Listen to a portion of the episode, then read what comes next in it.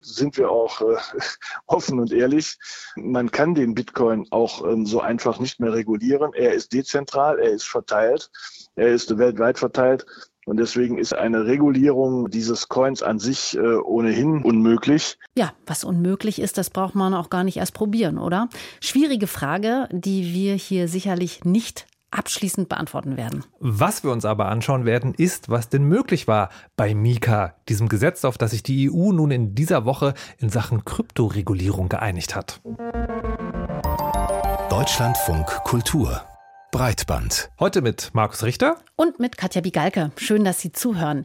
Neben Mika klären wir heute auch noch, wie wir alle durch eine Technologie, die wir alle im Haushalt haben, durch Wände hindurch überwacht werden können. Und wir werfen heute auch einen Blick auf Taiwan und stellen die spannende Frage, warum es die Menschen auf dieser Insel zu deutlich mehr digitaler Literacy gebracht haben als wir hier in Deutschland. Digital Literacy, die aber wohlgemerkt nicht unbedingt zu verwechseln ist mit Medienkompetenz. Dazu gleich mehr. Breitband Topic. Taiwan besetzt laut der Organisation Freedom House einen der vordersten Plätze in Sachen Netzfreiheit. Und was das Demokratie-Ranking von der Economist Group, die auch den Economist herausgibt, angeht, liegt die Insel inzwischen sogar ganze vier Plätze vor Deutschland. Und das ist auch deshalb so bemerkenswert, weil sich diese Insel im südchinesischen Meer, von der ja im Moment äh, aus geostrategischen Gründen sehr viel die Rede ist, erst 1987 von einer autokratischen Herrschaft verabschiedet hat. Historisch gesehen also eine rasante Entwicklung vor Ort, die viele Beobachterinnen beeindruckt und interessiert. Auch die Professorin Janette Hofmann, Leiterin der Forschungsgruppe Politik der Digitalisierung beim Wissenschaftszentrum Berlin. Sie hat gerade ein sechsmonatiges Sabbatical genutzt, um auch längere Zeit in Taiwan zu verbringen. Und mit ihr haben wir vor dieser Sendung gesprochen und uns erstmal auf das Thema der Digitalisierung gestürzt. Wie macht sich die vor Ort bemerkbar, wollten wir von ihr wissen. Überhaupt in Asien kann man sagen, ist die Durchdringung mit Mobiltelefonen und Apps sehr viel größer als bei uns. Der Alltag läuft in asiatischen Ländern ohne Digitales gar nicht mehr. Ob es die Eintrittskarte ins Schwimmbad ist oder der Zugang zu öffentlichem Nahverkehr, der Kontakt zu Behörden, alles läuft digital. Und wenn man dort berichtet, dass man hier mit seinem Arzt nur per Fax kommunizieren darf, das glaubt einem kein Mensch. Und Wieso nimmt die Digitalisierung so eine große Rolle in der Gesellschaft ein? Also wie hat sich das etabliert?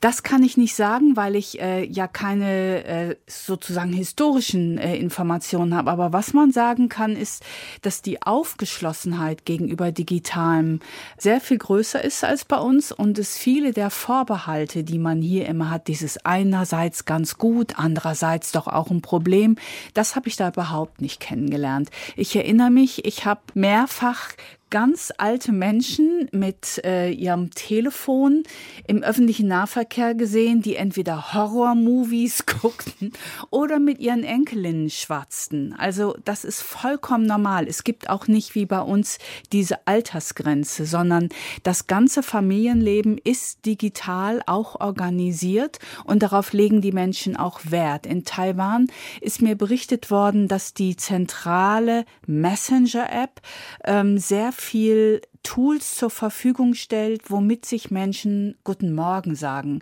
Die schicken sich dann kleine Bildchen und fragen, ob man gut geschlafen hat.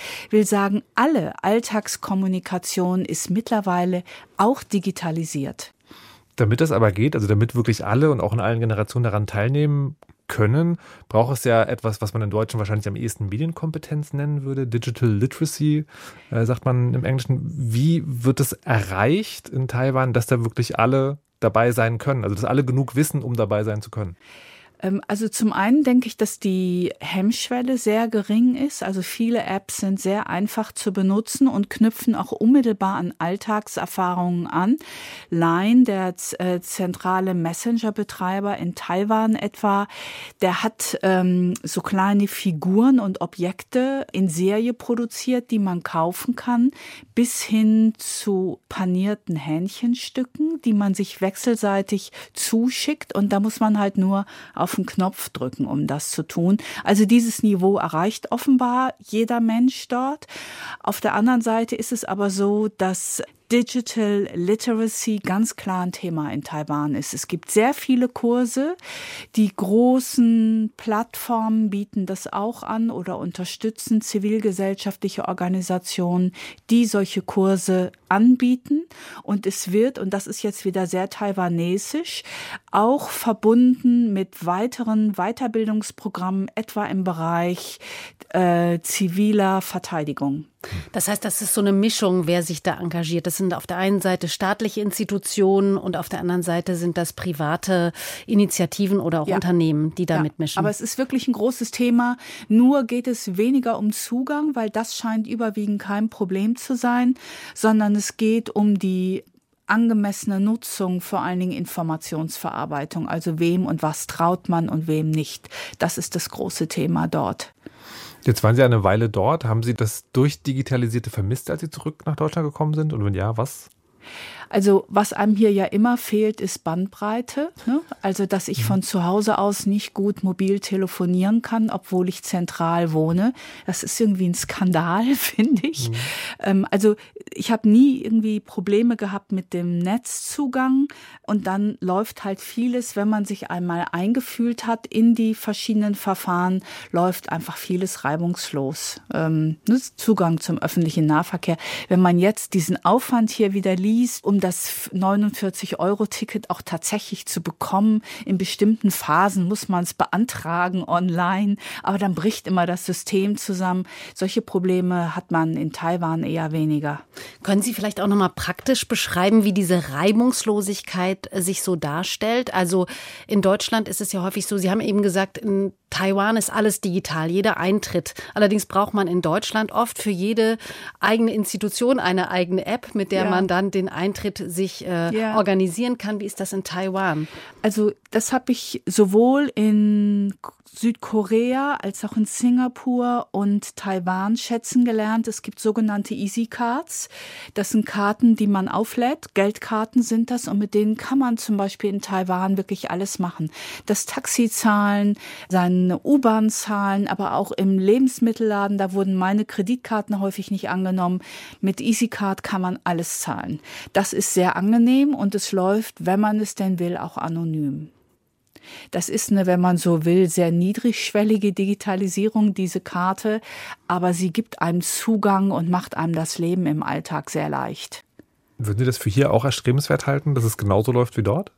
Das kommt halt schon ein bisschen drauf an. In Taiwan gibt's äh, wie in vielen asiatischen Ländern ein großes Datenschutzproblem. Erstens ist er nicht gut implementiert und zweitens gibt es beständig große Datenleaks und das ist angesichts der Bedrohung des Landes wirklich unschön. Im vergangenen Jahr etwa gab es ein großes Leak der sogenannten Haushaltsdaten. Das ist ein zentrales Organisationsmoment. Der Haushalt, das ist die Familienzugehörigkeit, wo man geboren ist, wo man registriert ist. Und da hängen ganz viele andere Datensätze dran und die sind im vergangenen Jahr, sind die im Internet, im Darknet äh, zum Verkauf angeboten mhm. worden von allen Einwohnern des Landes. Ähm, und wenn man ähm, sich sich äh, klar macht, dass man davor in keinem Land wirklich gefeit ist, dass diese Art von Einbrüchen und Diebstählen immer wieder stattfinden, dann muss man sich fragen, ob diese Bequemlichkeit äh, eine ist, die man sich wünschen soll. Und die Antwort darauf ist unklar.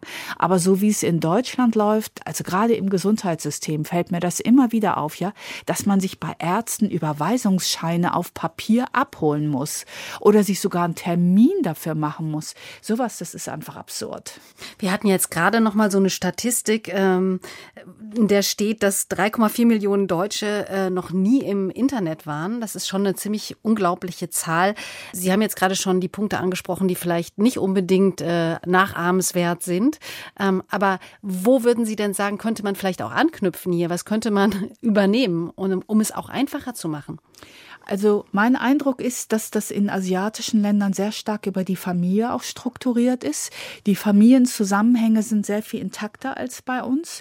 Und ähm, die äh, Kommunikation mit der Familie läuft eben teils auch digital. Das heißt, Familie ist ein guter Anknüpfungspunkt, um solche Technologien auch zu verbreiten gegenüber denjenigen, die da größere Scheu davor haben, weil auch da der unmittelbare Nutzen einsichtig ist und das ja notwendiger, nicht notwendigerweise kompliziert ist. Nun kann man sich natürlich auf nationaler Ebene nicht so schnell mal eben eine intakte Familienstruktur dahin basteln. Aber was die Förderung von intergenerationellem Austausch angeht, da wäre das sicher eine gute Idee, auch bestehende Ansätze in Deutschland auszubauen. Mit Janette Hofmann, Leiterin der Forschungsgruppe Politik der Digitalisierung beim Wissenschaftszentrum Berlin, haben wir über die Digitalisierung in Taiwan gesprochen, aber auch über die Frage, warum sich trotz fortgeschrittener digitaler Literacy Desinformation so unglaublich weit verbreitet in Taiwan. Und unsere erste Frage war, bei welchen Themen oder zu welchen Anlässen auch Desinformationen besonders weit verbreitet sind. Es gibt so Kristallisationspunkte und das sind jeweils die Wahlperioden und Wahlkämpfe. In diesen Zeiten macht äh, sich Desinformation besonders bemerkbar und gewinnt einen hohen Intensitätsgrad. Aber ähm, gleichzeitig ist es so, dass es eigentlich keine Zeiten ohne Desinformation gibt, weil sich Desinformation dort zu einem, wenn man so will, normalen Mittel äh, der politischen Kommunikation entwickelt hat. Praktisch zeigt sich aber, das haben mir ähm, viele Gespräche auch nahegebracht, dass doch ein großer Teil von Desinformation auch aus Taiwan selbst stammt. Also man schiebt das gerne China in die Schuhe, aber es ist weit verbreiteter, als man denkt, was auch damit zu tun hat, dass es ja sehr viel China-freundliche Kräfte in Taiwan gibt. Sie haben jetzt gerade gesagt, äh, man kann es nicht auf China schieben, aber dann war der, das zweite ja sofort, es gibt auch China-freundliche Unternehmen. Kann man trotzdem sehen oder vermuten, dass China, das ja einen Anspruch auf Taiwan erhebt, sozusagen das chinesische Regime dahinter steckt, hinter diesen Desinformationen als einer der maßgeblichen Treiber, direkt oder eben indirekt? Teils ja, aber nicht ausschließlich. Also wenn man sich die Mediensituation in Taiwan anguckt, ähm, kann man sehen, dass die sehr stark aufgespalten ist zwischen China-freundlicher Berichterstattung und Berichterstattung, die für die Unabhängigkeit von Taiwan kämpft. Dazwischen gibt es faktisch nichts. Das ist ganz stark parteipolitisch orientiert. Und was seit den späten oder sagen wir frühen 2000er Jahren eingesetzt hat, ist, dass taiwanesische Unternehmen, die Absatzmärkte in China haben, sich Sympathien in China faktisch kaufen, indem sie Medienunternehmen in Taiwan aufkaufen und die auf China-freundliche Berichterstattung ausrichten. Jetzt ist es ja so, dass Taiwan von den meisten äh, Ländern dieser Welt nicht als eigenständiger Staat anerkannt wird, auch um China nicht zu verärgern. Würden Sie sagen, dass diese Unsicherheit über den eigenen Status ähm, und diese latente Bedrohung, die natürlich auch immer von China irgendwie ausgeht, auch mit dazu beiträgt, dass Desinformation sich so verbreitet?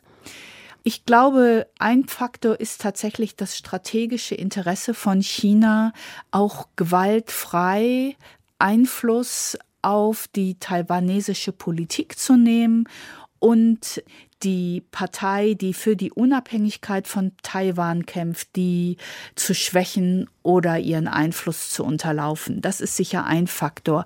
Aber generell ist es auch so, das unterschätzt man vielleicht aus europäischer Sicht, dass Desinformation so normalisiert ist, dass die Hemmschwelle, falsche Informationen zu verbreiten, dort ganz gering geworden ist. Beide Parteien machen sowas, also bedienen sich solchen sogenannten Astroturfing-Strategien.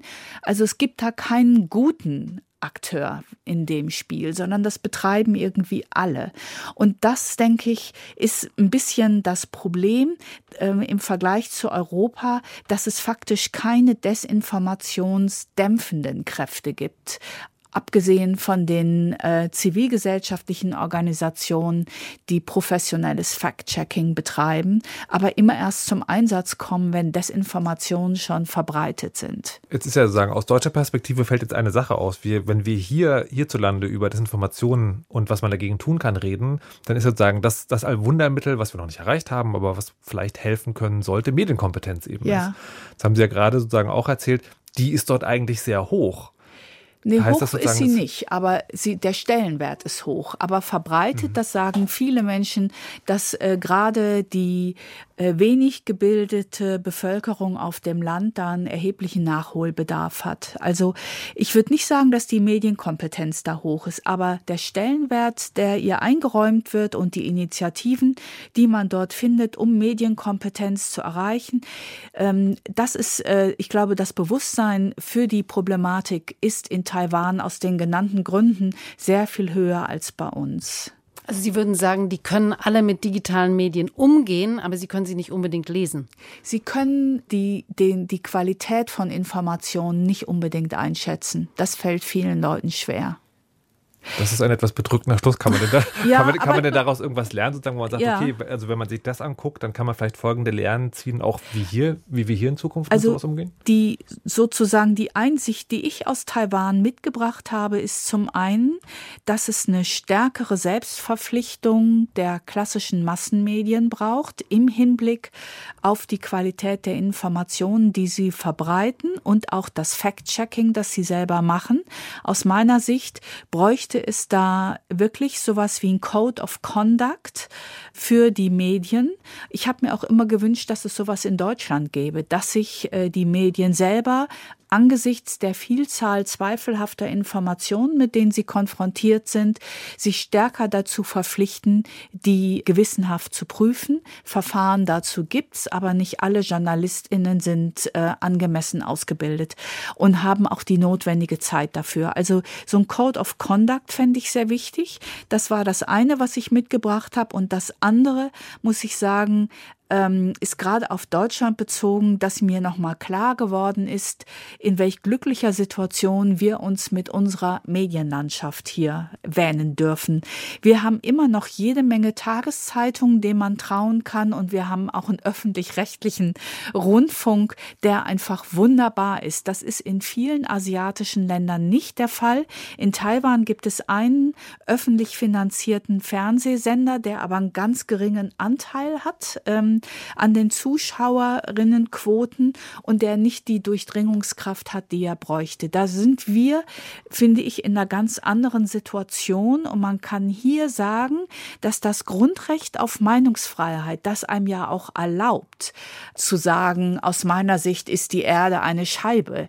Wir können uns das leisten, äh, dieses Grundrecht auf Meinungsfreiheit zu schützen und auch die Freiheit, äh, die Unwahrheit zu sagen im öffentlichen Raum daran festzuhalten, weil wir ein Mediensystem haben, das diese Art von Falschinformationen kompensieren kann. Und das ist in vielen anderen Ländern nicht der Fall, weshalb auch in Zeiten, wo Digitalisierung immer wichtiger wird, man doch auf diese Art äh, der Medienlandschaft erstens stolz sein muss und zweitens die auch wertschätzen muss etwas, das man sich vielleicht auch immer wieder ins Gedächtnis rufen muss. Es ist eben auch ein Kennzeichen von einer funktionierenden Demokratie, wenn falsche Behauptungen oder Meinungen, die auf falschen Erkenntnissen basieren, dass man das aushalten kann, weil es nämlich eine funktionierende vierte Gewalt gibt, die mit guter Recherche Desinformation entgegenwirken kann. Danke an Janette Hofmann vom WZB Berlin für diese Einsichten aus Taiwan.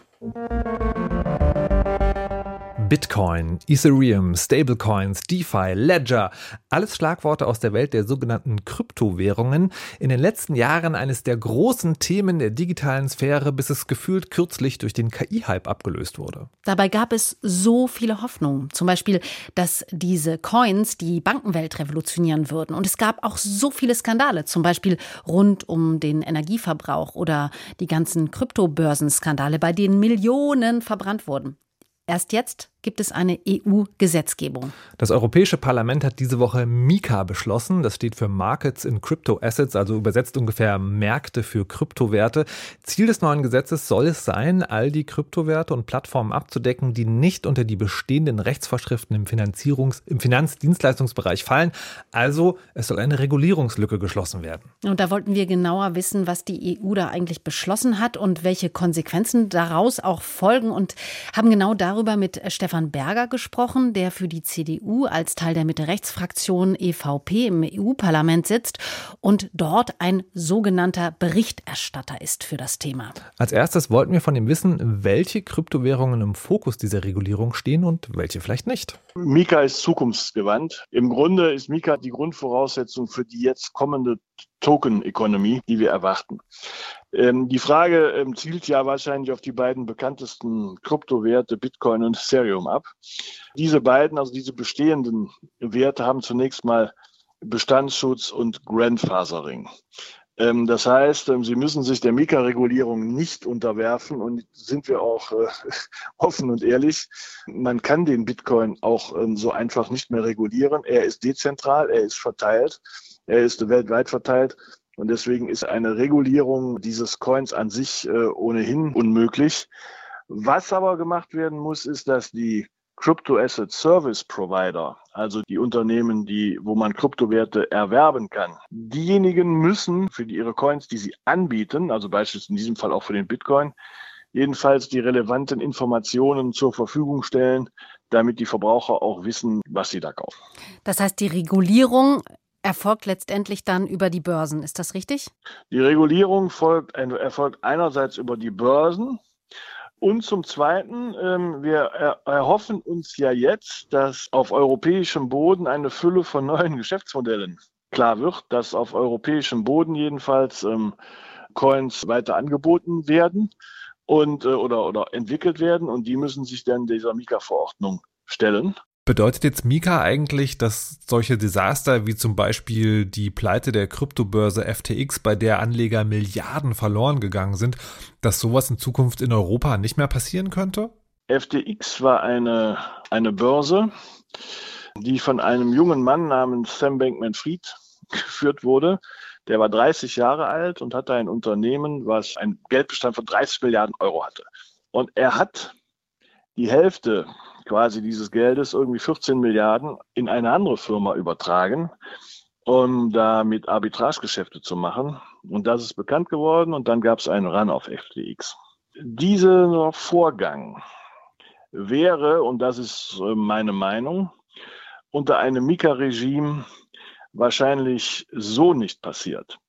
Denn eine Börse wie FTX, wenn sie denn, also als Crypto Asset Service Provider, wenn er denn auf europäischem Boden jetzt tätig ist, würde auch unter Mika fallen.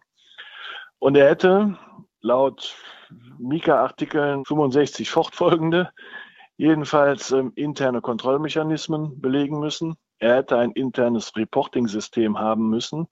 Er hätte ein Risk Assessment haben müssen. Er hätte nachweisen müssen, dass Kundengelder und eigene Einlagen strikt getrennt sind.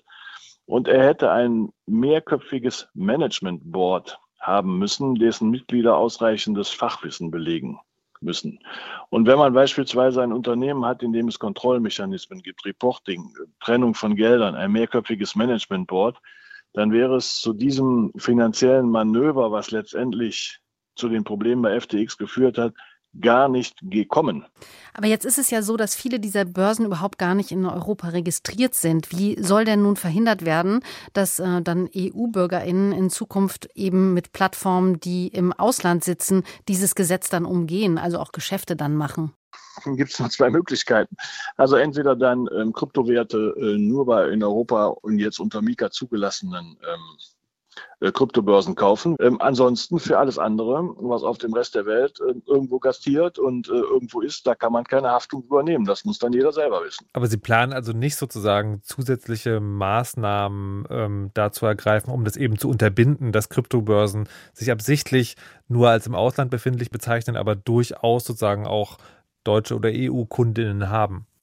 Es ist ja gerade unser Ziel, dass wir mit dem Geltungsbereich von Mika, also der große EU-Binnenmarkt, dass wir wollen, dass sich die ähm, weltweit existierenden Börsen hier ansiedeln und dass sie hier auch unter diesen Spielregeln tätig sind. Ich denke, dass äh, bei den meisten bekannten Crypto Asset Service Providern ähm, das ohnehin der Fall sein wird. So, und wer dann auf irgendwelche unbekannten, ich sag mal, Börsen ausweichen will, auf irgendwelchen Cayman Islands, Gut, dann ist das, das äh, ist ja dann eine persönliche Entscheidung. Davon kann man aber abraten. Wir haben Mika auf den Weg gebracht, um klarzumachen, ähm, der Kryptoraum ist kein Spielcasino, sondern wir wollen mehr Vertrauen in den Markt reinbringen. Und das ist eine Grundvoraussetzung auch für ein vernünftiges Wachstum des Kryptosektors. Das war ja ursprünglich durchaus mal geplant in dem Gesetz, das auch zu berücksichtigen, wie hoch der Energieverbrauch ist, weil ja zum Beispiel Ethereum oder Bitcoin große, große Mengen an Energie verbrauchen. Ähm, wieso wurde denn jetzt dieser Aspekt rausgenommen? Also Insbesondere ähm, der Bitcoin, äh, gebe ich Ihnen recht, aufgrund seines Konsensmechanismus ähm, Proof of Work verbraucht, ähm, je länger er, je länger dieser Konsensmechanismus nun da ist, ähm, ähm, mehr Energie. Ähm, das kann man nicht bestreiten. Das ist so. Der Punkt ist jetzt, ähm, die Frage und der politische Streit ging jetzt darum, sollen wir diesen Konsensmechanismus, weil er viel Energie benötigt, jetzt verbieten oder nicht? Und äh, wir haben mit einer knappen Entscheidung uns gegen ein Verbot ausgesprochen und ich halte das auch für sachlich richtig. Denn ähm, erstens findet ähm, Bitcoin Mining in Europa im Grunde wenig bis gar nicht statt, weil einfach die Energiekosten hier viel zu hoch sind. Das ist kein europäisches Problem. Ich will es aber jetzt auch nicht nur ausblenden oder wegschieben. Der zweite Punkt ist, auch andere Bereiche benötigen Energie. Also ich bringe immer das Beispiel, äh, es gibt auch Playstations, aber ich habe noch nirgendwo gehört, dass alle Playstations auf dieser Erde abgeschaltet werden soll, weil die verbrauchen wahrscheinlich zusammengenommen mehr Energie als ähm, der Bitcoin. Der dritte Punkt ist, es geht sich natürlich auch um die Frage der Energieerzeugung. Also die Energienutzung ist ja nun eine Sache, aber die, ähm, ein, ein, ein Miner an einem Windrad jedenfalls würde für mich kein Problem darstellen. Zudem käme auch noch hinzu, wenn wir ihn verboten hätten, dann wäre die Folge gewesen, der Bitcoin wäre in Europa vom Handeln ausgesetzt gewesen. Aber wir hätten ihn ja auch, wie es, wie es eben jetzt bei der anderen Frage auch der Fall gewesen war, mit unseren Laptops durchaus bei amerikanischen Börsen wieder kaufen können. Dann hätten wir uns nur ins eigene Fleisch geschnitten und nichts gewonnen. Ja, deswegen haben wir uns, haben wir uns entschieden, dass der Energieverbrauch im White Paper festgeschrieben werden soll. Denn dann ist es eine Entscheidung des Einzelnen, ob er jetzt nun den ähm, Bitcoin kauft oder nicht sagt Stefan Berger von der konservativen EVP-Fraktion im EU-Parlament zum Mika-Gesetz, das bald in Kraft treten soll. Bald deswegen, weil ein kleines bisschen wird das noch dauern. Der Text, der muss jetzt erst noch vom Rat förmlich gebilligt und dann im Amtsblatt der EU veröffentlicht werden. Was mir noch so ein bisschen im Kopf geblieben ist von diesem Gespräch, Markus, ist dieser Vergleich mit Playstations äh, mhm. oder der Gaming-Industrie. Ja. Da ging es ja um den Energieverbrauch, ob es da Parallelen zu ziehen mhm. gibt zwischen den Coins und äh, den Playstations. Ähm, weißt du dazu mehr? Also ich muss, muss ganz ehrlich sagen und das war auch vorausschicken, es ist so hängen geblieben, aber ich konnte nicht im Moment des Interviews gleich sagen, aha. Ähm, und tatsächlich, wenn man das also wortwörtlich nimmt, auf Playstations bezogen, dann hinkt der Vergleich sehr sehr, sehr stark. Wenn man es jetzt, wenn man PlayStation als Synonym für Computerkrams gibt, dann gibt es einzelne Studien aus der Ecke von äh, Krypto tatsächlich sozusagen, die sagen, das kann man ungefähr vergleichen. Und wenn man da aber davon abkommt und ein bisschen größer drüber nachdenkt, dann finde ich, ist das ein sehr hinkender Vergleich, weil das eine ist halt eine, eine, eine digitale Plattformblase, die hochvolatiler Finanzspekulation für einige wenige mit Herrschaftswissen dient. Und das andere ist halt eine weltweite Industrie mit Tausenden von Arbeitsplätzen, die dafür sorgt, dass Menschen an Kulturgut teilhaben können oder einfach Freizeit verbringen. Und das sind sozusagen Dinge, wo ich wo ich mich im Nachhinein, und das ist, glaube ich, das Gefühl, was mich da dann so schon gestört hat, frage, warum vergleicht man das überhaupt miteinander? Ja, hat nicht so viel miteinander zu tun. Müsste man vielleicht vom Wert nachfragen. her vielleicht ja. nicht, ja. Genau. Also was ich noch interessant fand, war im Grunde genommen, dass bei dieser Regulierung ja so ein Raum, der Raum der EU hm. im, im Blick ist und dass aber letztendlich diejenigen, die äh, mit Coins spekulieren wollen, eigentlich doch noch eine ziemlich große Wahlfreiheit haben. Ne? Also sie können sich dann überlegen, ob sie dann, so, so war es ja, ähm, weil es besser und sicherer ist, sich an Börsen wenden, die dann in der EU registriert sind. Aber letztendlich können sie auch mit ihrer Praxis einfach fortfahren und äh, ihre Coins ganz woanders kaufen. Das ist halt wirklich eine spannende Frage. Ne? Also, sagen, also es gibt jetzt eine Regulierung, das heißt, man kann potenziell im EU-Markt sicherer vielleicht das betreiben und eine Wahlfreiheit auch haben. Aber ist das die Leute, die überhaupt dazu geführt haben, dass das so ein riesiges Spekulationsobjekt ist? Interessiert das überhaupt? Ja, interessiert das überhaupt? Ja. Da gibt es noch ein paar unbeantwortete Fragen, habe ich das Gefühl. Vielleicht müssen wir in einem Jahr noch mal drauf gucken, was dann daraus geworden ist. Ja, und dass das jetzt kommt, das klingt eigentlich so ein bisschen nach einer Mischung aus Science Fiction und Datenschutz-Albtraum. Nämlich die meisten Menschen umgibt etwas, das es im Prinzip möglich macht, dass man sie selbst durch Wände hindurch beobachten kann. Und dieses Etwas ist für die meisten von uns wahrscheinlich so alltäglich geworden, dass wir gar nicht mehr genauer darüber nachdenken, dass es da ist, was es für Konsequenzen hat und dass es immer um uns herum ist. Ja, worüber sprechen wir hier? Ta über WLAN-Signale. Die können nämlich sehr viel mehr, als Sie vielleicht vermuten. Und ob das jetzt nur ein Datenschutzalbtraum ist oder vielleicht auch eine hilfreiche Seite haben könnte, hat Piotr Heller nachgefragt. Dass wir alle von WLAN-Signalen umgeben sind, ist klar. Sie stammen vom Internetrouter daheim oder dem des Nachbarn oder von einem öffentlichen Hotspot. Klar ist auch, diese Signale transportieren digitale Informationen, Streamingfilme, Dateien, Videoanrufe. Weniger klar ist aber, auch in der physikalischen Beschaffenheit der Signale sind Informationen versteckt. Die WLAN-Signale prallen nämlich gegen Wände oder werden teilweise von menschlichen Körpern geschluckt. All das verändert sie. Diese Veränderungen wiederum verraten etwas über diese Wände und Körper. Man muss sie nur entschlüsseln, was Forschern der amerikanischen Carnegie Mellon University jetzt gelungen ist. Aus WLAN-Signalen haben sie die Körperhaltung von Menschen rekonstruiert, die von diesen Signalen umgeben sind. Wir haben Sender und Empfänger für das WLAN-Signal. Wenn da jetzt jemand rumläuft, dann verzerrt diese Person das Signal. Und aus dieser Verzerrung können wir die Körperhaltung der Person rekonstruieren. Das geht über maschinelles Lernen. Erklärt Studienautor Fernando de la Torre. Maschinelles Lernen heißt in diesem Fall, die Forscher zeichneten die WLAN-Signale auf und filmten die Personen. Dann trainierten sie einen Deep Learning-Algorithmus, um aus den Verzerrungen der Funkwellen auf die Körperhaltung zu schließen. Tatsächlich erkennt das System dann, ob jemand sitzt oder die Hände in die Hüfte stemmt oder in die Luft hebt. Perfekt ist es nicht, erläutert Mitautor Dong Wang.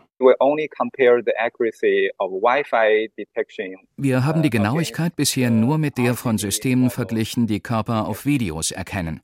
Unser System ist etwa halb so genau.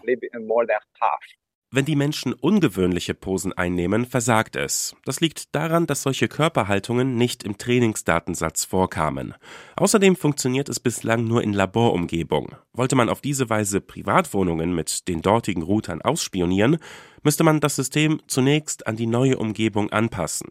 Zudem müsste der Routerhersteller spezielle Informationen über die Funkwellen offenlegen. We are asking a very difficult problem. Es ist aber auch eine echt komplexe Sache. Für mich grenzt es schon an ein Wunder, dass wir nur aus der Verzerrung der WLAN-Signale, also eigentlich aus Rauschen, all das rekonstruieren können.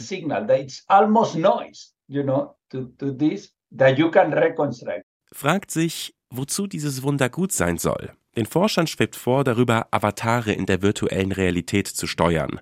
Das System kann theoretisch durch Wände sehen, es könnte in Altenheimen überwachen, ob jemand hingefallen ist oder medizinische Daten aus den alltäglichen Bewegungen der Person gewinnen. Lange wird es vermutlich auch nicht mehr dauern, bis so etwas möglich ist. Viele Wissenschaftler arbeiten an solchen Ideen. Sie scannen Objekte mit WLAN-Signalen oder erkennen die Anwesenheit von Menschen durch Wände hindurch. Neben solchen Experimenten gibt es auch schon erste Produkte, die nach diesem Prinzip funktionieren, wie der Elektroingenieur Neil Petwari von der Washington University in St. Louis erklärt. Es gibt Systeme, die etwa Bewegungen in einem Haus über die Veränderung der WLAN-Signale überwachen noch für banale Anwendungen, etwa um das Licht oder die Heizung in Smart Homes zu steuern. Doch wenn die Systeme immer genauer werden, wie in der aktuellen Studie, werden sie auch gefährlich, sagt Petwari, der an der Arbeit nicht beteiligt war.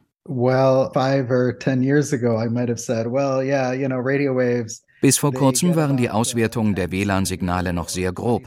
Aber mit dieser Technik kann man anscheinend genau die Position der Beine erkennen und sie verfolgen. Dadurch kann man die Gangart von jemandem erkennen. Und die Gangart eines Menschen identifiziert ihn. Sie ist jeweils ziemlich einzigartig. Eigentlich haben die Forscher die perfekte Überwachungsmaschine entwickelt, etwa um Personen überall dort, wo es WLAN gibt, minutiös zu verfolgen. Man könnte einwenden, dass es dafür heute schon Überwachungskameras gibt, aber Kameras brauchen freie Sichtfeld und sind leicht zu erkennen. Wenn irgendwo eine Kamera ist, weiß man, dass man beobachtet wird. Bei WLAN-Signalen ist das nicht der Fall. Und doch glauben die Studienautoren, dass ausgerechnet ihre Erfindung die Privatsphäre schützen könnte. Nehmen wir die Idee, in Altenheimen zu überwachen, ob jemand hingefallen ist. Das könnte man auch mit Kameras tun, aber Leute wollen keine Kameras im Haus.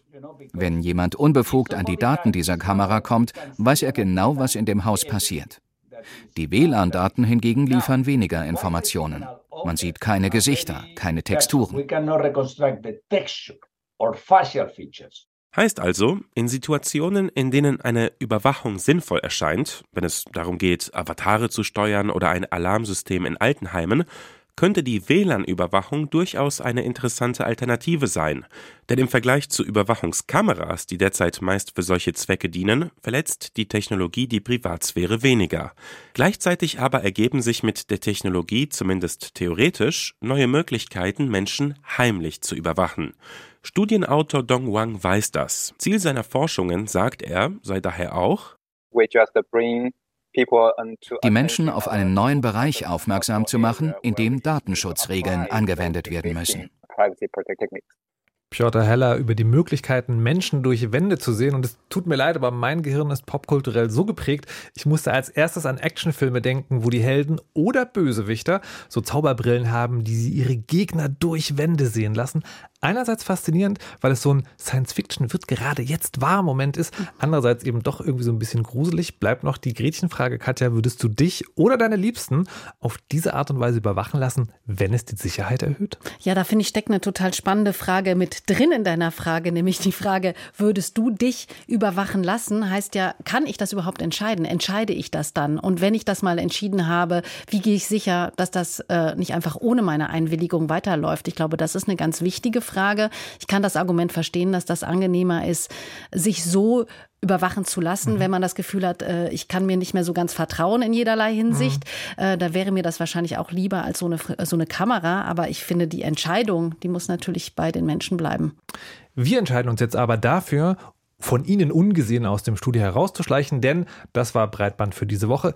Wie immer freuen wir uns darüber, gesehen zu werden und vielleicht sogar weiterempfohlen auf der Podcast-Plattform Ihrer Wahl oder auf Twitter unter @breitband oder gerne auch Kommentare, Lob oder Anmerkung per Mail at breitband@deutschlandradio.de. Das wäre schön. Aber jetzt ist Schluss. Tschüss, sagen Katja Bigalka und Markus Richter. Tschüss.